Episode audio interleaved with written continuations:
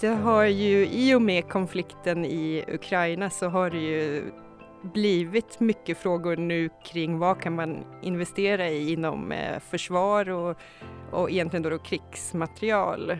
Det här är Investera och agera special. En podcast från Carnegie Private Banking.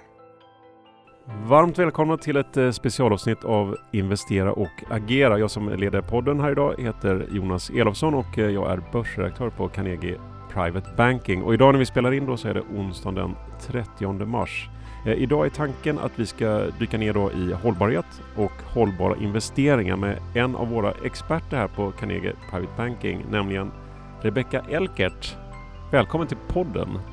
Tack så mycket, roligt Glöm, att vara här. jag glömde säga att du också är då Head of Sustainable Investment. Ja just det, tack. Ja, men, eh, och på det temat då, då får du gärna berätta lite, börja med att berätta om dig själv där. Du, du började på Carnegie här förra året. Vad, berätta om din bakgrund och din roll här på Carnegie. Mm, precis, jag anslöt i september förra året och då kom jag närmast från SEB en roll där som jag har jobbat mycket med hållbara investeringar i ett investeringsteam och med ett särskilt fokus på att finna långsiktiga investeringar inom eh, det alternativa området, alltså private equity och infrastruktur där man då skapar avkastning och kan göra skillnad. Och det brukar ofta lämpa sig särskilt väl i den typen av eh, långsiktiga investeringar, att skapa de här eh, värdena för miljö eller samhälle kombinerat med, med eh, finansiell avkastning förstås. Och sen eh, före det har jag haft många roller inom eh, framförallt kapitalförvaltning, jobbat som ränteförvaltare, eh, jobbat på risksidan eh, och så vidare. Och jag har väl egentligen sett hur hållbarhetsfrågan har successivt växt in i investeringsområdet på ett naturligt sätt och för mig och min del har det alltid förenats med, med viljan att skapa avkastning för kunderna också. Mm. Och lite mer specifikt på Carnegie då, vad, vad, in i investment strategy-teamet här, vad kan du säga där? Ja, det jag allra helst vill göra är ju just det här att skapa möjligheter för våra kunder att eh, investera på ett hållbart sätt och det finns ju väldigt många spännande teman att göra det inom. Det kan ju vara energiomställningen, elektrifieringen som är en jättestor eh, omställning i samhället just nu. Men det kan också vara inom eh, så framtidens mat och jordbruk som också blir en stor eh, fråga framöver med att eh, befolkningen växer samtidigt som vi har utmaningarna som kommer med mm, klimatförändringar, att på bästa sätt eh, använda vår mark och vatten till exempel. Så det är några, några exempel. Men utöver det är det väl också kunna tydliggöra vad man kan göra i sina investeringar när man riktar investeringar inom det här området och att man inte bara behöver välja bort. Mm. Det känns som hållbarhet är verkligen eh, går in i i princip alla områden och sektorer. Men om vi då ska börja lite mer i någon form av aktualitet egentligen. Alltså, vad, alltså vilken eller vilka hållbarhetsfrågor tycker du är mest aktuella just nu? Mm. Det har ju i och med konflikten i Ukraina så har det ju blivit mycket frågor nu kring vad kan man investera i inom eh, försvar och, och egentligen då, då krigsmaterial. Eh, och det här är ju områden som man traditionellt sett som investerare har haft ganska strikta regler kring, i alla fall de allra flesta kring att mm. man investerar till exempel inte i kontroversiella vapen, kärnvapen. Men sen börjar det bli, vad drar man gränsen? Sen nästa steg är då vapen, den definitionen. Och där, brukar, eller där faller Saab in och och eh, det, är väl, eh, det har ju varit en ganska stor diskussion hur man ska, ska se på det. Ska man kunna investera för eh, skydd av nationell säkerhet och demokrati, mänskliga rättigheter? Och ser man det, då, då är ju Saab för särskilt då, då svenska investerare en eh, investering som man skulle kunna göra av just de anledningarna. Och sen ser jag väl generellt att man har den här diskussionen vad man investerar i snarare än att bara prata om vad man vill välja bort när det kommer till avkastningsströmmar till eh, sin portfölj. Eh, och, och, det har ju mycket att göra med att eh, det finns så stora, tydliga, breda teman att investera i. Och det gäller ju till exempel energiomställningen, energilagring, men också mycket inom social hållbarhet som man kan göra skillnad inom genom sina investeringar. Mm. Precis, vi, vi återkommer lite senare tänkte jag eh, till just det här kanske kring eh, exkluderingar. Och vi, vi, kanske kan hänga oss kvar något mer i den här eh, försvarsindustrin, försvarsindustri, eh, alltså att investera i, i den då och det faktum att, så att säga, hållbarhetspolicyn ofta inte, historiskt i alla fall, och inte har tillåtit eh, investeringar. Men vi har sett, då, som du kanske var inne på, då, bland annat eh, så SEB Fonder har ändrat sin policy och eh, några andra stora tongivande eh, aktörer får man nog säga. Vad, kan, kan, du be, berätta ännu lite mer så, så här, synen på, är, är det håll, hållbart nu då att, att investera i försvarssektorn och var, var går gränserna? Jag tror så här, vi har helt enkelt tagit vårt öppna samhälle och rätten till vårt territorium för givet. Och nu eh, så ser man det med, med helt andra, Eh, titta på det med andra ögon helt enkelt utifrån aspekter som just nationell säkerhet och, och vårt försvar av demokrati och ett öppet samhälle. Och allt det för med sig som vi är vana vid. Eh, mänskliga rättigheter för att nämna ytterligare en aspekt. Och eh, då, då kommer det in på den här frågan om behöver man inte en eh, försvarsproduktion eh, eh, och verksamhet i, i sitt land för att försvara just det här. Och det är ju en del investerare som har resonerat så redan tidigare men de har kanske inte varit de som har hörts mest i debatten för oftast har vapen kommit med med andra områden man exkluderar som pornografi och alkohol till exempel för att mm. nämna mm. några. Ja, nej, intressant eh, och eh, Saab har onekligen också utvecklats rätt väl på börsen då kan man ju ha sett. Men eh, om du vill ha fred rusta för krig som det latinska uttrycket låter det. Men, eh, och det är svårt utan en försvarsindustri. Men om vi, om vi då tittar på andra sektorer kanske? Kan vi, kan vi dra några paralleller här? Ser du potentiellt några områden där om man får kalla det för hållbarhetspennan kan komma och svänga lite åt andra hållet och vilket det har gjort då i för, alltså att kunna investera i försvarsindustrin och göra så att säga, tidigare icke investerbara sektorer eh, investerbara igen? Ja, eh, man skulle kunna tänka sig, oljebolag nämns ibland. De är ju svåra att se som hållbara så länge de har en stor verksamhet inom just olja, oljeutvinning, oljedistribution. Men visst, det man kan se är ju att de har en kunskap som eh, kan användas framgent och kanske eh, struktureras på ett annat sätt och i ett annat bolag till exempel. Och det är ju deras Eh, kunskap som kan användas för att eh, lagra till exempel eh, koldioxid i tidigare eh, olje, oljeriggar eller oljeplattformar. Mm, oljefält, ja. Skulle man ju kunna göra, men, man skulle, men det jag mer ser som det, det uppenbara är väl energibolagen som eh, i och för sig inte många fullt exkluderar, men de är ofta uppe för för diskussion eh, då, som använder fossila bränslen till att, att skapa el, den el som vi så väl behöver i vår omställning förstås. Och eh, då, då finns ju alltid det här, ska man exkludera dessa bolag eller ska man se dem som de eh, viktiga möjliggörare de är för omställning? För de ställer ju också om och några av de stora europeiska energibolagen är mest drivande i omställningen och satsar på förnybar energi som vindkraft till exempel. Mm. Och så, ja, om jag ska lägga till något mer där så kanske man skulle helst vilja ha en exkludering som inte var så fast och inom ramar utan mer dynamiskt, det som investerare ofta pratar om och använder det som det här påtryckningsmedlet eller hotet mot bolag att exkludera om man inte gör rätt eller förändrar sig.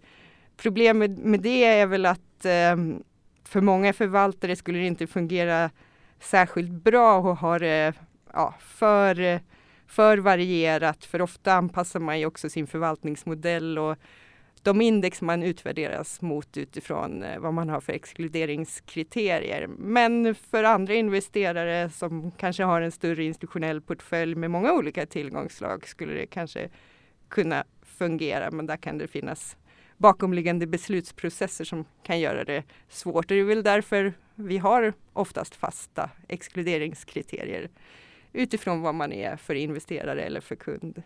Mm. Ja, intressant. Det är kanske inte riktigt så enkelt att, att, att byta fot heller som du är inne på och ändå intressanta exempel som du nämner här. Jag tänkte kanske, vi, ska, vi har ju ett annat aktuellt exempel här i Ericsson. Det var ju bolagsstämma igår så sent och eh, det var en ganska ovanlig sån får man säga där både styrelse och vd inte fick någon eller beviljas ansvarsfrihet då, av aktieägarna och eh, samtidigt som styrelsen fick så att säga, fortsatt stöd.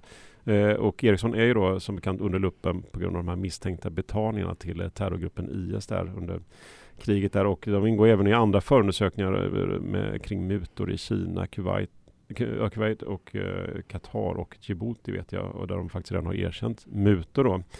Eh, och jag är lite, jag är lite nyfiken på hur den här pågående då processen eh, och det som händer just nu Eriksson i Alltså hur det påverkar investerarledet på finansmarknaden och vilka eventuella effekter det här kan ha. Alltså kommer, kommer fonder, fonder i någon så säga, större utsträckning exkludera Ericsson nu då på grund av svag eller upplevt svag så att säga, bolagsstyrning här? Vad är dina tankar kring det? Mm. Jag skulle säga pudelns kärna i allt det här är ju att investerare har för lite information och det var väl därför eh, vi såg det vi såg på stämman igår, nämligen det som mm. kanske inte känns helt logiskt att eh, först så röstade man emot ansvarsfrihet för styrelse och vd men samtidigt så visar man fortsatt förtroende för dem framåt och eh, de fortsätter samtliga styrelseledamöter och dessutom fick ju vd i princip stående ovationer för sitt arbete sedan 2017 och, och ställa om och renodla bolaget och framtidsrusta det och eh, ägarna är väldigt, väldigt nöjda med det arbetet. Eh, men sen återstår det ju att se, och man underströk ju där att man kunde inte kommentera mer eller ge mer information för man är inne i en process här. Så det beror ju helt på vad som kommer ut av den och vad som kommer ut i den dialog man får väl anta som finns med de amerikanska myndigheterna i det här.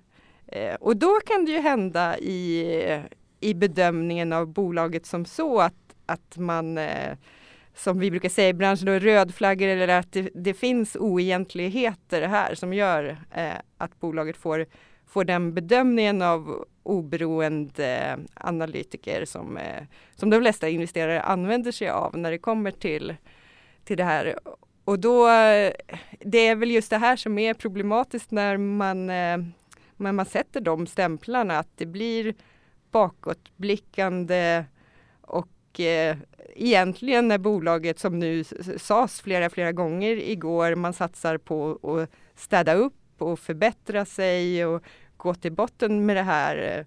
Men, men ändå så, så skulle man eh, kunna få just den här eh, då då, exkluderingsflaggan för många investerare. Men det är för tidigt att säga, det återstår ju att se och samtidigt så är ju Ericsson ett väldigt viktigt företag också kan man se, sett vad de gör i världen med att eh, tillgängliggöra det som vi kallar digital inkludering i många samhällen och att eh, man därmed kan eh, gå direkt i många länder till och utbildning för, för barn som inte har nära till en skola till exempel och, och hur de eh, lyfter samhällen helt enkelt genom den infrastruktur de bygger och, och åtar sig att underhålla.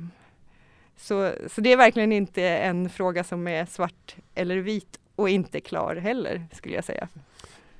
Nej, och det, det kanske är där vi eh, kanske kan nämna någonting mer om att det just är problematiken med att exkludera. Det, du, du sa ju nu att det är bakåtblickande och så att säga reaktivt på med det här med ESG-datat. Ericsson har hamnat på röd flagg när ändå är egentligen framåt. Du ska se vilka förändringar de ändå gör och, och vilken roll de faktiskt spelar.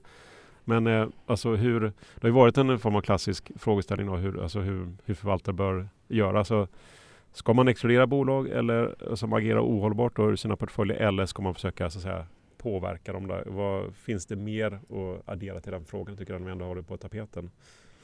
Mm. Jag tycker man ska tänka kring exkluderingar som att det är avkastningsströmmar som man inte vill ha. Man vill inte att de sektorerna ska bidra till eh, hur kapitalet växer helt enkelt. Eh, sen så kanske jag kan tycka att exkluderingar kan vara för mycket av detsamma över tid, utan man ska nog eh, i takt med att samhället och omvärlden förändras och den omställning som jag var inne på som, som pågår på många sätt så bör man väl eh, se över sina exkluderingar om de är i takt med tiden och det man vill uppnå där man står idag. Eh, så det skulle jag säga. Och sen så allra helst ska man ju kunna använda exkluderingsvapnet när det uppkommer eh, särskilda ja, situationer eller överträdelser som man tydligt vill markera att det här bolaget vill inte vi äga. Mm. Eh, Ja, bra. Ett, ett, ändå bara eh, haka tag lite i Ericsson. Alltså, man får ändå kanske konstatera att det är ganska ovanligt att styrelser och ledningar i, eh, alltså i större bolag i alla fall nekas ansvarsfrihet och vi har sett det i, i Swedbank bland annat tidigare och eh, inte minst Telia också korruptionsaffärer. Så det, det, det är någonstans något, ett underkännande av, av bolagsstyrningen i Ericsson och eh, fortsättningen följer det. Men om, om man då zoomar ut lite grann på det så var det då kanske ganska mycket fokus på miljö och utsläpp, alltså E i akronymen ESG som vi pratar om, om man tittar hela det här hållbarhets eh, tänket som vi har nu och det är mycket fokus då på de andra S och G, alltså governance då, eller bolagsstyrning som vi faktiskt kan använda svenska ordet här. Alltså hur viktigt är bolagsstyrning då kan man säga, eller möjligen i relation kanske till E. Alltså, vad är dina tankar där? Mm, det är jätteviktigt, för god bolagsstyrning är ju själva fundamentet för att bygga framgångsrika bolag. Och det gäller ju alla bolag oavsett sektor. För finns det inte en sund, bra affärskultur så blir det inte bra på sikt. För alla bolag kommer ju stöta på problem och händelser som kommer eh, gå upp på vägen. Och för att klara dem så är ju den här grunden otroligt viktigt och att man liksom kontinuerligt arbetar med de här frågorna kring värderingar och affärsetik, hur man gör affärer helt enkelt. Och det måste ju vara införlivat eh, från toppen och i, i hela organisationen. Och det är väl det som man väldigt tydligt har signalerat från just Ericsson nu att, eh, att man tar ett helhetsgrepp här och avser att förbättra sig ordentligt. Mm.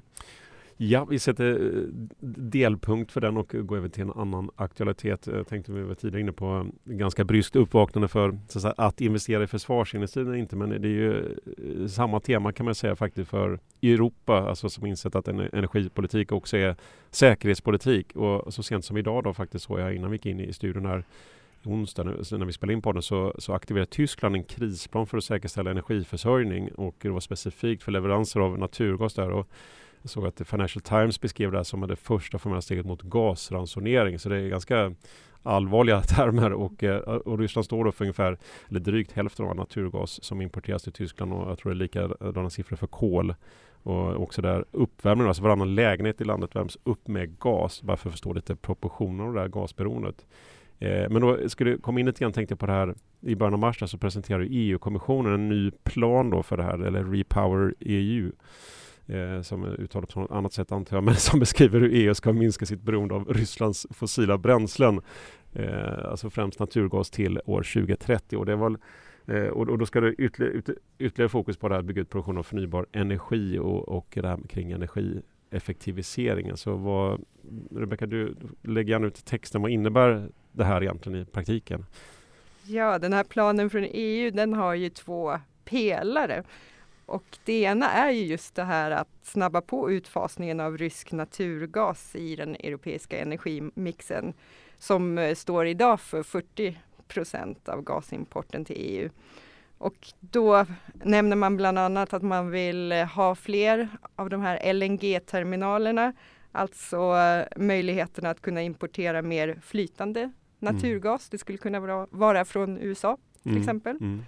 Eh, men också det man trycker mest på i den här planen och som är mer omfattande handlar egentligen om att bygga ut förnybar energi snabbare och mer och då menar man ju sol och vindkraft. Men också, vilket jag tycker är kanske extra intressant att man trycker mycket på, är ju just energieffektivisering.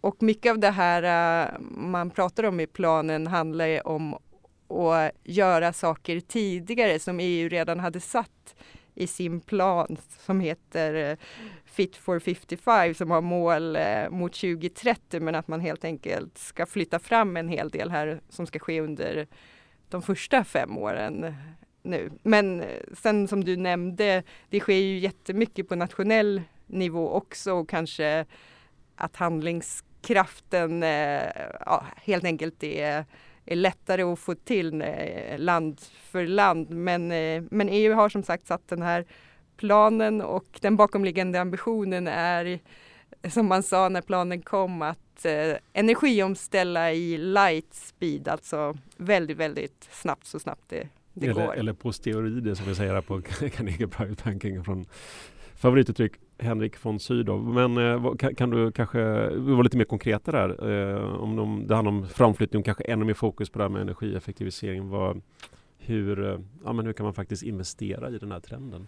Ja, det de nämnde faktiskt Mm. specifikt i den här planen var ju bland annat värmepumpar. Så det är ju svårt att inte tänka på vårt eh, svenska Nibe Mm. där som eh, då på, på lång sikt eh, såklart gynnas av det här. Men vi har ju också många andra svenska bolag som Beijer Ref som framförallt är kända för sin eh, miljövänliga kyl kylteknik ehm, utan eh, miljöskadliga gaser.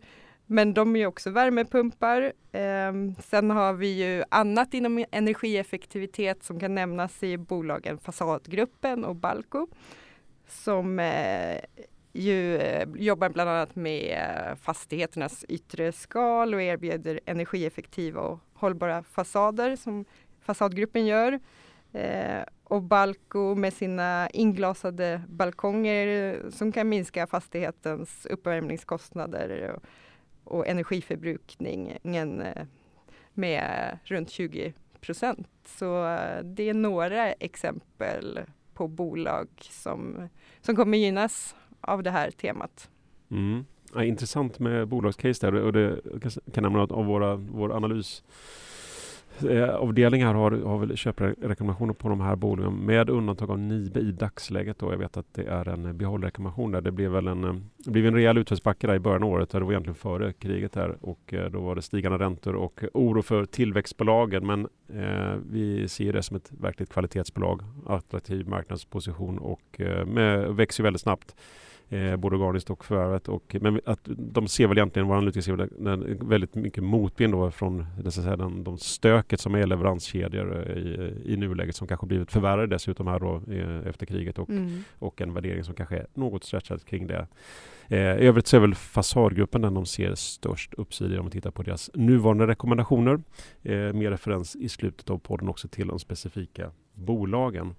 Eh, I övrigt då kan vi, när vi ändå är inne på det här med investeringar, alltså hur du är ju i, och kring den här förvaltningen på, vår, på Carnegie Private Banking här i, alltså hur, hur, hur kan man investera mer i den här energiomställningen? Vad, vad, vad, vad hjälper vi kunderna med? Eh, ja, men vi erbjuder ju bland annat en temaportfölj som eh, innehåller teman som vi tror starkt på eh, för framtiden. Och då är ju bland annat har vi där förnybar energi och eh, naturtillgångar och det är två områden som vi har ökat upp nu väldigt nyligen eh, sett till eh, ja, just utbyggnaden av förnybar energi och satsningarna som kommer. Men naturtillgångar, bakom det gömmer sig mycket metaller, de metaller som är absolut nödvändiga för att vi ska lyckas med den här omställningen och den elektrifiering som kommer. Metallerna är ju ja, i princip inblandade överallt, från kablar till batterier. Så, eh, så det, det är ett tips och den här temaportföljen jobbar med fler teman för framtiden än de jag just nämnde. Det är också vatten och eh, hållbara livsmedel och jordbruk bland annat.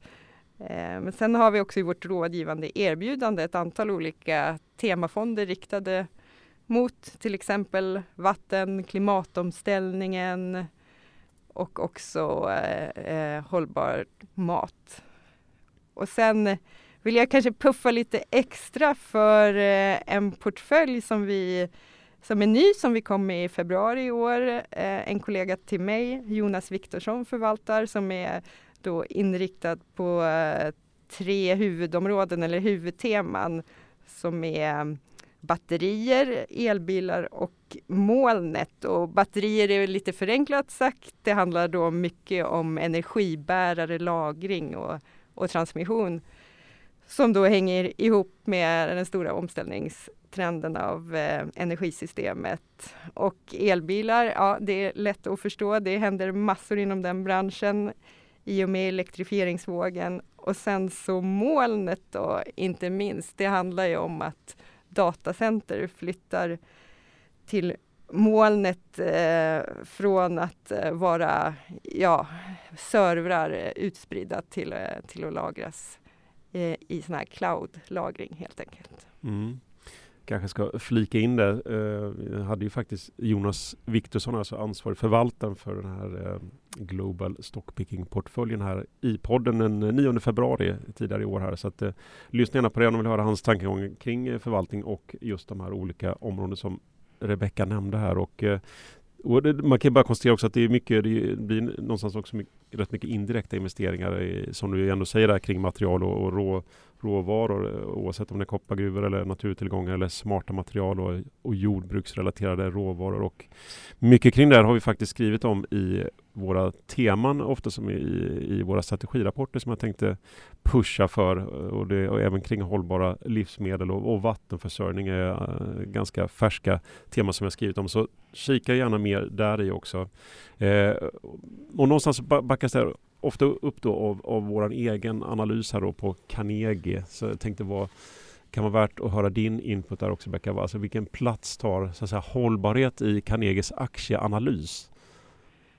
Den tar en stor plats skulle jag säga. Alla bolag som Carnegie täcker så görs också en hållbarhets eller ESG-analys på.